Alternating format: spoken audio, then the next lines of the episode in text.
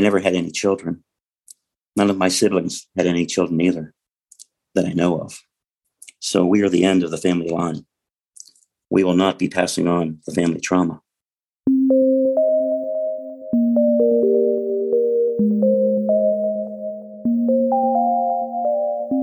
Hello, you are listening to NPE Stories.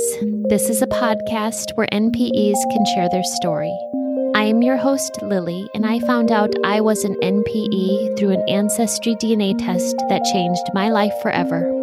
NPE is a term that stands for Not Parent Expected or Non Paternal Event. This means that one or more of our parents are not who we believe them to be. NPE Stories is a podcast where NPEs can share their story of what their original family was like, how they found out they were an NPE, and what their journey has been like since the day they found out. Welcome to episode 110. This episode is called My Mother's Ghosts, and we are speaking with John today. Hi, John. Hi, Lily. we spent an evening in a writing webinar, didn't we? Oh, that's right. Do you remember? Yes. I just remembered that. I don't know if yeah. it was last year or months ago because this year mm. has kind of just flown together. Mm, yeah. But but are you still are you still writing? Because you sent me this great article I want to post. Yeah, I'm still writing, and I've learned that writing is rewriting. That's what I do. It's just rewriting everything all the time. well, if people are interested, let me first point them towards the article you just sent me, which I posted on my Facebook page, NPE Stories. It's called Are You You? The Complexity mm-hmm. of Discovering Your Biological Parents. Mm-hmm. It mm. was really good. I, mm. re- I thank you for sending that to me. I shared it with you know hundreds of people on the on the Facebook Great. page and yes Great. so send me more in the future I loved it. Okay.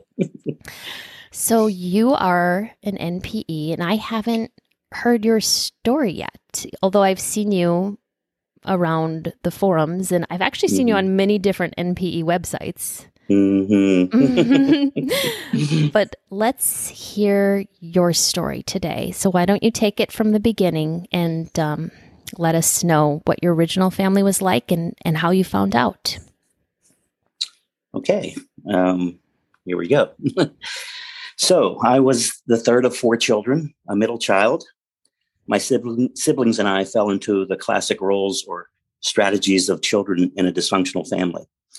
My sister, the eldest, was the superachiever or hero. My older brother was the rebel and scapegoat. I withdrew, feeling abandoned and disconnected as a lost child. And my younger brother provided some comic relief as the mascot or clown and prankster. I was called a mommy's boy, and my younger brother was daddy's boy, his buddy. We all looked similar enough, so we never questioned our parentage. Dad, technically my birth certificate father, born in 1904, was 31 years older than my mother, who was born in 1935. Mom was informally adopted by her Irish Catholic grandmother, who I discovered through research had been divorced from a steelworker and living in various boarding houses on the north side of Pittsburgh. Mom took her grandmother's first and last name as it was written on her baptismal certificate, and she was raised as an only child during the Depression and World War II. She never knew her mother, but had met her mother once in a psychiatric ward, and she never met her father, but had a name on a birth certificate she'd obtained later in life. We took her history as an adoptee for granted and didn't fully appreciate the impact the unaddressed chronic stress and complex trauma had on her and the rest of her family. My mother's grandmother died the year I was born, so I never met her. How my parents met was a bit of a mystery. It was likely at a hotel between Altoona and Pittsburgh, where my mother worked for her Uncle Tom, the hotel manager. In my research, I discovered that dad owned a piece of that hotel, confirming rumors of his past power and influence there was plenty of drama in my family of origin and a sense of uncertainty. Both of my parents had big personalities. They were drinkers and smokers. Mom smoked three packs a day. Dad was a divorced workaholic from the rural heartland of Pennsylvania with a long and successful history in the construction business. He was the oldest of 10 children and got as far as eighth grade in school. He, his brothers, and his carpenter father started a construction company in the late 1920s, which steadily grew through the 1950s. There were over 1,500 people on his payroll by then. They built schools and hospitals, gas stations, and among other larger projects, most of the toll booths on the Pennsylvania Turnpike in 1940. Dad had lost that business and everything by the time I was born in 1960. All I had left were the stories and photographs of his past success. He was able to find work helping others to run their construction businesses. I remember lots of yelling and screaming by my mother, mostly about money, late into the night as a kid, walking on eggshells during the day, some physical violence by my mother, and her feeling overwhelmed, at the same time trying to make everything look normal. I was terrified of all five feet two of her and was generally compliant, wanting to please her and not upset her. there was nothing typical about my family except that we were typically dysfunctional. I wasn't a good student at school. I was anxious, messy, had trouble learning to read, and had sloppy handwriting. I was bad at math and games like chess. Sometimes I couldn't trust my own perceptions. There was a sense of impermanence, that things would not stay the same. Six times six might not always be 36. I wrestled with learning how to tell time, how to make sense of my world, maybe a little more than most kids. This wasn't just about my social identity, but something deeper what it fundamentally meant to be an individual, to have my sense of self validated. I struggled with emotions, especially anger, like my mother. I couldn't tell you about my feelings or what I wanted because feelings didn't seem to matter much.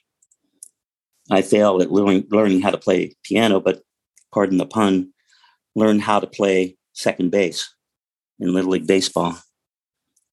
Learning how to trust my own perceptions a little better.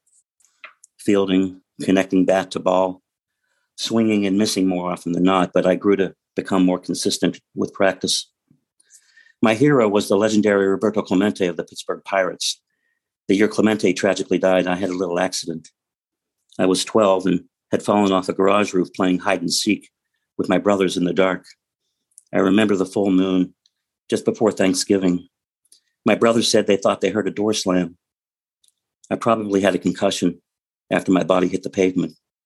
And at that moment, I couldn't walk without excruciating pain. So a neighbor, an older teen, carried me home to our back door in secret, and I crawled up the stairs to bed. Mom found out in the morning and took me to the hospital. Two slipped discs and a back brace for six months. Oh. No more sports. Of course, I appeared like any other little boy on the outside. On the inside, I felt like a ghost, like I wasn't completely there. Mom had attended a private Catholic school for girls, likely on scholarships, and graduated high school in 1953. Her penmanship was immaculate. She was a big believer in formal education, having books all over the house, and she pushed me hard. One Christmas when I was about eight, I got mostly books, which felt like a cruel joke. I was heartbroken and cried. She looked at me dead in the eyes and said, you're going to learn how to read. So I was pushed through school from first grade on. I didn't like academics much, but I loved learning. I had a certain chutzpah for facts and was exposed to highly educated professionals in my eclectic Pittsburgh neighborhood. I performed well on a locally televised quiz show with some of my middle school classmates. Walking to school one day, a stranger stopped me on the street and asked if I was that kid who answered all those questions on the show. I said I was, and he thanked me for representing the community so well that he was proud. I felt validated. I mattered. My celebrity was short lived, though, and I'm not as good as I used to be at games like Jeopardy. At 14, a neighborhood friend had invited me to work at a local Chinese restaurant, washing dishes to make cash under the table. I wasn't above doing hard work. Mom was pretty much out of the house by then. My mother had struggled with parenting and often resorted to physical discipline. She was in over her head. At the same time, she thought of herself as cosmopolitan, sophisticated. I learned to read her facial expressions, and all she had to do was look at me. I also learned every adult swear word from my mother by the time I was four. My older brother to this day still keeps a heavy blue glass ashtray or candy dish that she threw at his head, sending him to the hospital for stitches. Mom played the piano, and you would see a black baby grand in our living room as soon as you walked through our front door. I wasn't much of a musician, I was more visual. My favorite movie was the original 1963 black and white version of Lord of the Flies. It was the first movie that expressed most closely what I felt in my family. College was expected, and I followed my sister to the University of Wisconsin Madison, all paid for by loans. There was little money. My parents had separated by then, mom moving out and living with a mystery drinking partner. She had been going out and coming home without explanation. First a half day, then whole days, and then several days in a row in the 1970s. Dad was mostly out of the house working, often stopping at a bar before coming home. He was more married to his work than anyone else. My mother was also a rageaholic, and most family activities were unsettling. So when mom left, the screaming stopped, and we felt relief. We lost our house when I was in high school and moved to a nearby apartment after my sophomore year. Mom was not given a key to our new place, so she could no longer come and go as she pleased, walking in and out of our lives. Dad and my brothers then moved to a cheaper place in the suburbs my senior year. My sister had left for college. Dad was still working and worked well into his 80s. My senior year was probably the worst of my young life, spent in a strange high school without friends. My older brother left for a brief stint in the army. My younger brother begged and cajoled dad to move back to our old neighborhood. They found a house for rent, and my younger brother graduated with his friends from the high school he had originally attended in the city while I was away at college. I had barely graduated, needing to take remedial courses and an extra semester. I did my share of abusing alcohol there too, like many students. The drinking age was 18. I earned a degree in journalism and advertising. To this day, I have an aversion to sales and marketing. After college, I was paralyzed with self doubt and lived with my dad and younger brother. I shut down emotionally and found part time restaurant jobs through the 1980s. My younger brother earned a business degree and tried working as a retail manager for a year or two. He was also a weightlifter, an amateur bodybuilder. He soon began having more serious symptoms, psychotic breaks, and hallucinations under all the pressures and quit his job. He would go missing for days and was eventually diagnosed with the bipolar type of schizoaffective disorder. He also abused alcohol. He spent stretches of time in psychiatric hospitals and sometimes jail and did some part time work. I was lucky to avoid hospitals and jails, not that I was any healthier. I simply grew more depressed. My sister had moved out and traveled in Europe, lived in Italy for a few years, and had come back to Pittsburgh, having figured out how to live on her own. I left the restaurant jobs, but wasn't doing much better than minimum wage. My sister encouraged me to start attending Al Anon family groups and see a therapist. That's when I began to address my mental health and became more aware of feeling judged, demoralized, and ashamed. After about a decade of inner healing work, which included groups as well as individual therapy with a warm and caring woman, I committed to take ownership of my part in my own pain, sorting out what was mine and what was not, and to make big changes in my life. I was learning to give credit where credit is due to myself when I earned it through my own hard work and to others who were there for me. I quit smoking, having smoked since I was a young teenager, and applied to grad school in my mid 30s. I had done some creative writing, a little poetry, and used drawing and therapy as a way to start expressing and sorting out my feelings and thought I might be a writer. I began to explore digital photography as therapy just before 9 11. Creative expression was a large chunk of my therapy, helping me to feel more connected to my body. and less like a ghost. I was learning that I was not responsible for how my mother reacted to me, and that creativity is a threat to a closed system. I had taken a more formal drawing class and then an expository writing class in the 90s to build my confidence. But writing felt too exhausting for me to do every day. The visual arts were more my style. My nonverbal expressions using a camera felt more natural. I could literally do photography all day long and often did. There was no film to buy or to develop, so I felt free to create to my heart's content, began documenting everything around me. The emotional themes emerging in my work ranged from loss and abandonment to restoration and recovery. I had done so much heavy lifting in my formal therapy that I began to see the possibility of a career in counseling and psychology. Without risk, there is no growth, as my therapist would say. In grad school, I took off like the space shuttle. I was an A student for the first time in my life. I was motivated, could see a future, and felt as if I was the captain of my own ship, the wheel firmly in my hands. The wind was in my sails, and I was off. I was hired right out of my internship at an inner city middle school by the manager of a community mental health program who was impressed with my work with children. He observed while I encouraged students to play with intriguing little three dimensional puzzles that they could manipulate with and figure out using their own two hands. I finally found meaningful work and felt a deep sense of relief. Unfortunately, my mother's health declined while I was in grad school. About 10 years earlier, when I was in undergrad in Wisconsin, mom had a bit of good luck. She and her partner, who was an unemployed roofer on welfare, were invited to Harrisburg as finalists in a Pennsylvania lottery drawing. The lottery officials spun a great wheel of fortune there, and her partner was announced the winner $1,000 a week for life. My mother reportedly cried and was quoted in a local magazine saying, We didn't come here to lose. After taxes, it worked out to $800 a week, and they legally married the following year. Mom again found economic security, but her new husband drank himself to death within three years and died without a will. I attended his funeral, and he was buried wearing a whimsical dark blue tie printed with little white money bags. Someone had also read the opening of A Tale of Two Cities.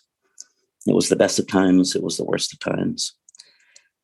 Her husband had also had some distant relatives, nieces from Canada. Their mother had sued for half the estate since he had legally married after hitting the lottery. Mom was left with just enough to pay the bills. She constantly worried about money. After her second husband died, she found herself in rehab in the mid 1980s for alcohol abuse.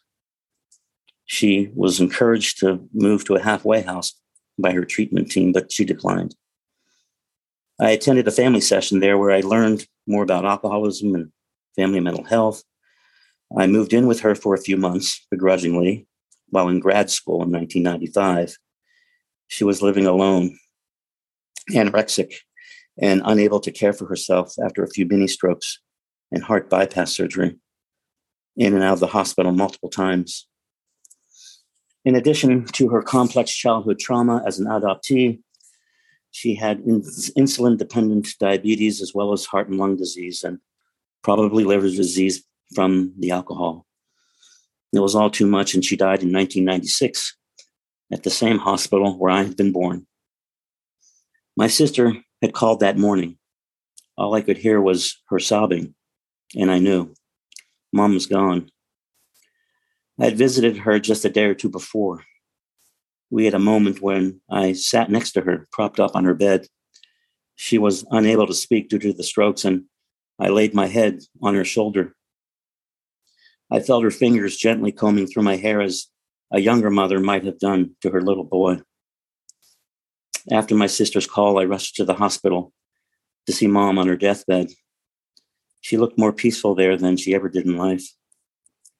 She was 61 years old. I wrote her a eulogy. It was hard to get through that while feeling like I was being pulled down a bottomless black well in the center of my chest. We were devastated and could not express our grief. I somehow find a few words because I couldn't imagine saying nothing. I had to write something. I did my best.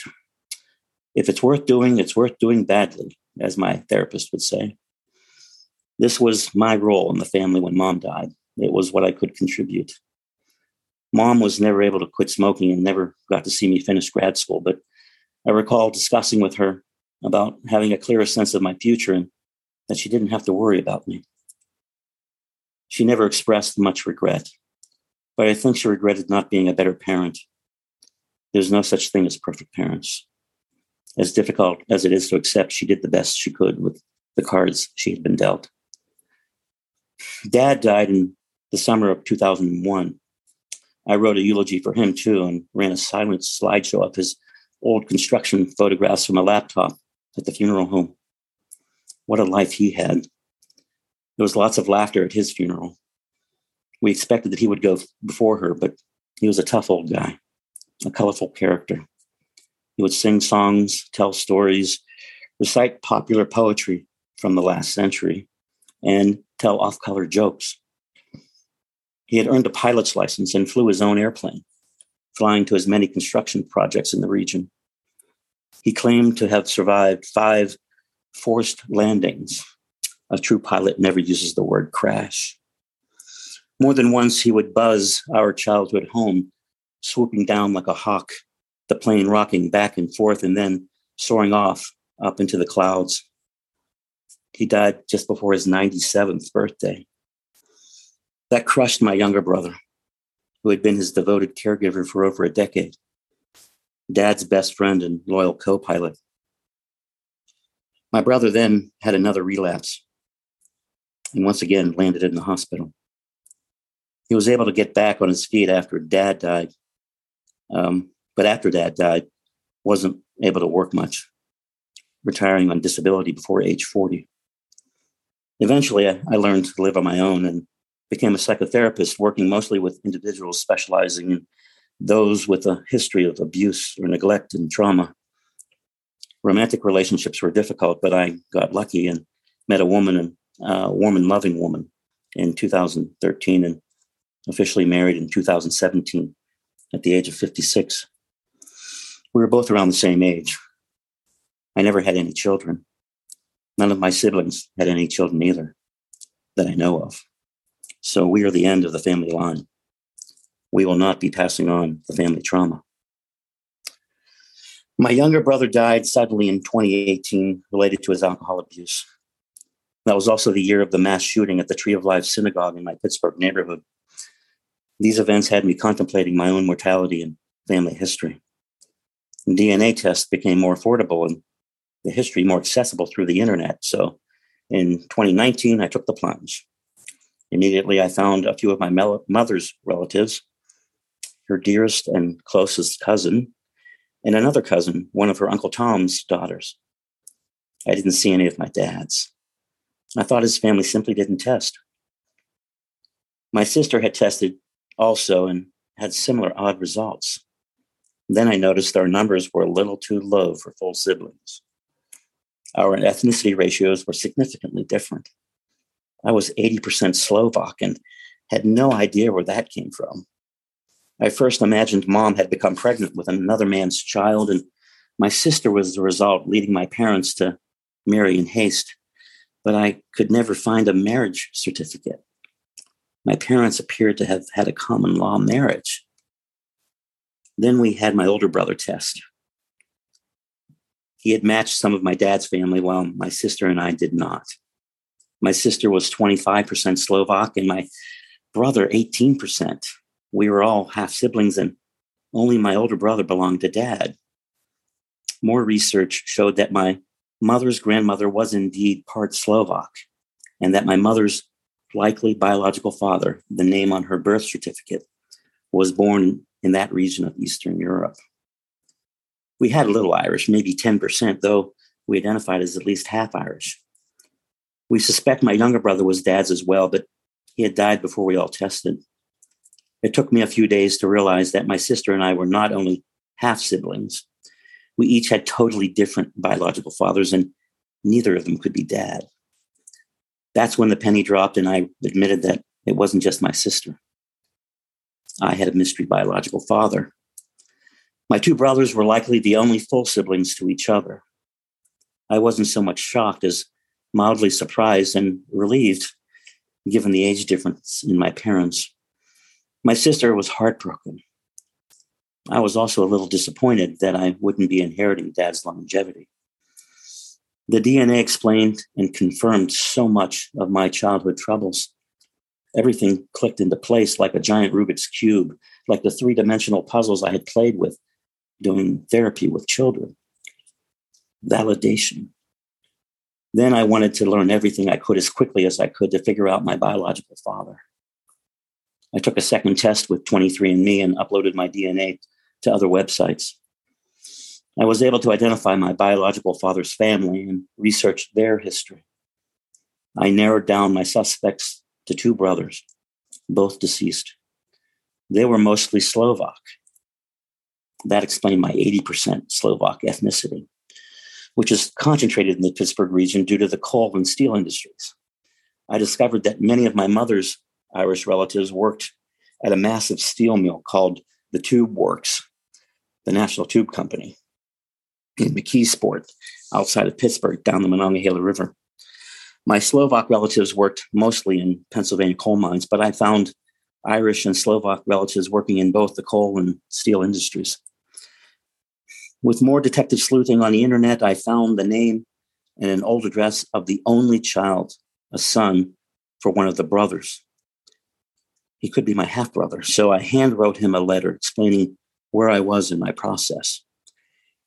He called me within a week and we talked for over an hour. He wasn't interested in testing and cautioned me before telling some family stories about how his father died when he was just a toddler and how he placed a little toy car in his father's casket. He didn't have nice things to say about his uncle, my other possible biological father. I found his father's death certificate long before the call, and it was disturbing. He had accidentally killed himself while cleaning a shotgun in his suburban Pittsburgh kitchen. His son said he wasn't sure if it was an accident, a suicide, or a murder, and suspected his uncle. His uncle was a small time real estate developer, and my possible half brother said his uncle cheated his mother out of money because his father was legally part owner of his uncle's business. He had confronted his uncle with a legal document. Lawyers were called, and he was able to secure some money for his mother. We joked that I may have been conceived in the back of a big Buick on New Year's Eve, 1959, since his father liked Buick, Buicks, and the timing fit within the range of my birthday.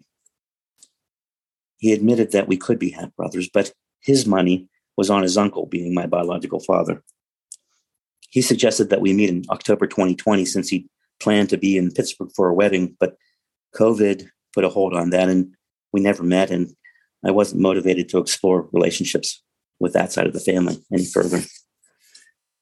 Since then, I tried to learn as much as I could about NPEs. I scoured the internet reading everything I could. I dove deeper into the, uh, the science of genetic genealogy and historical family research using census data, birth and death certificates, obituaries, focusing more on my mother's side. I found jaw dropping newspaper articles related to my mother's mother, as well as her maternal grandfather. So much loss after loss. For example, my mother's mother went missing around Christmas time in 1939. Her divorced father, the steelworker, had died suddenly that summer at age 53 that fact wasn't in the newspaper. There was a crude photo and a precise description of her and her clothing. I don't know what happened to her. A few of her distant cousins had died tragically in bizarre accidents. One in an elevator shaft in downtown Pittsburgh on a summer afternoon in 1931. The following year, another wagered that he could swim across the Allegheny River, leaping off the Sixth Street Bridge from his, uh, with his arms tied to his sides he drowned within uh, about 20 feet from shore. In a 1925 article, mom's maternal grandfather, the steelworker, had found an abandoned baby in the back of his parked car near his home. I can't prove a direct connection, but mom's grandmother filed for divorce by 1927. None of my immediate family knew anything about these historical incidents. Dad was easier to research since he lived a generation earlier and had that family business. There was a well documented history of his drinking and sketchy driving going back to Prohibition in the 1920s through the late 1960s, in at least half a dozen related legal issues. He was acquitted every single time. Over the past year, I'd been learning more about intergenerational trauma and epigenetics, how extreme stress can be passed down through generations maternally in utero. I connected with other NPEs in the Facebook groups. I came to understand that my mother was not only a chronically traumatized adoptee, but recognized her in the shared stories from women who are NPEs. I saw that I have a unique perspective being an NPE as well as the son of an NPE and as a practicing psychotherapist who had been working with childhood trauma. Then something else happened. In the summer of 2021, I had a new match on 23andMe who appeared to be a maternal relative and thought she might help to pinpoint my biological father and my mother's father. I was deep into the research of my mother's family, and at the time, and had received two documents from my sister offering more clues to my mother's history. One, a passport with what was clearly her photo, and two, her birth certificate. Both generated within two days of each other in November 1956, and both with a strange name she had never used in life.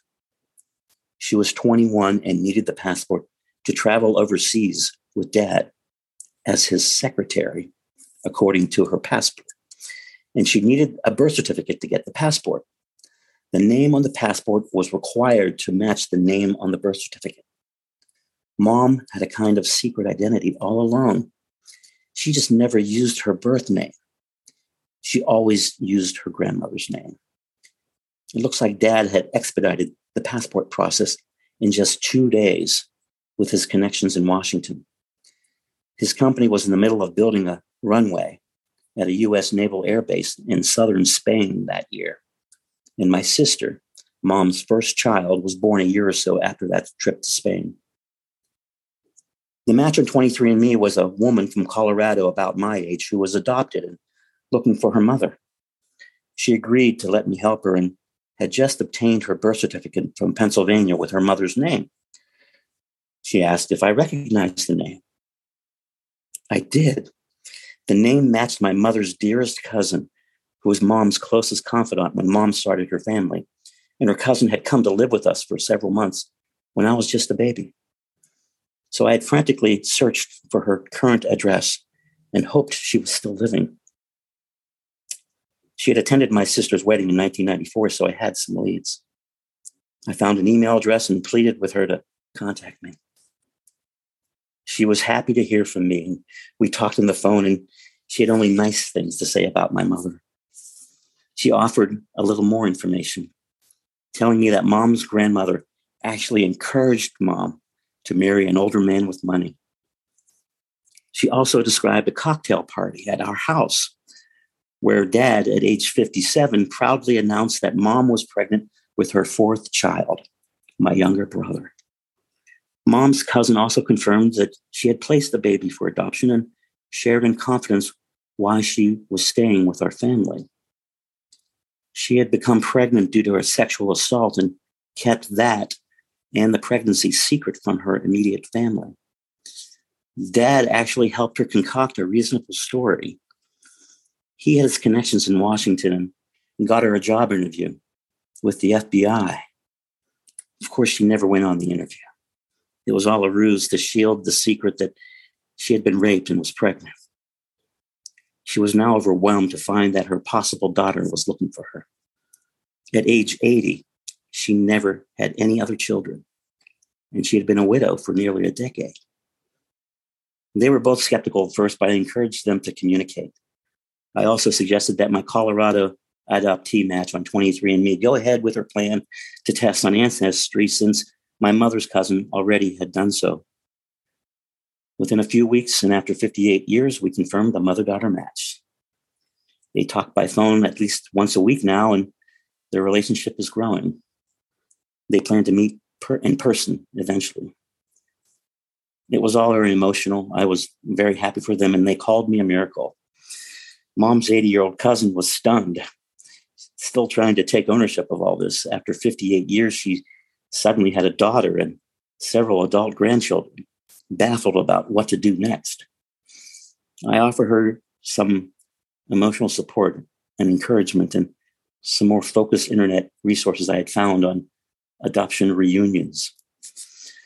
She was able to slow down and pace herself, taking it one day at a time and to begin the larger the larger process of allowing herself to feel the multitude of complex feelings, sorting them out adjusting and settling into an unimaginable new chapter of her family story.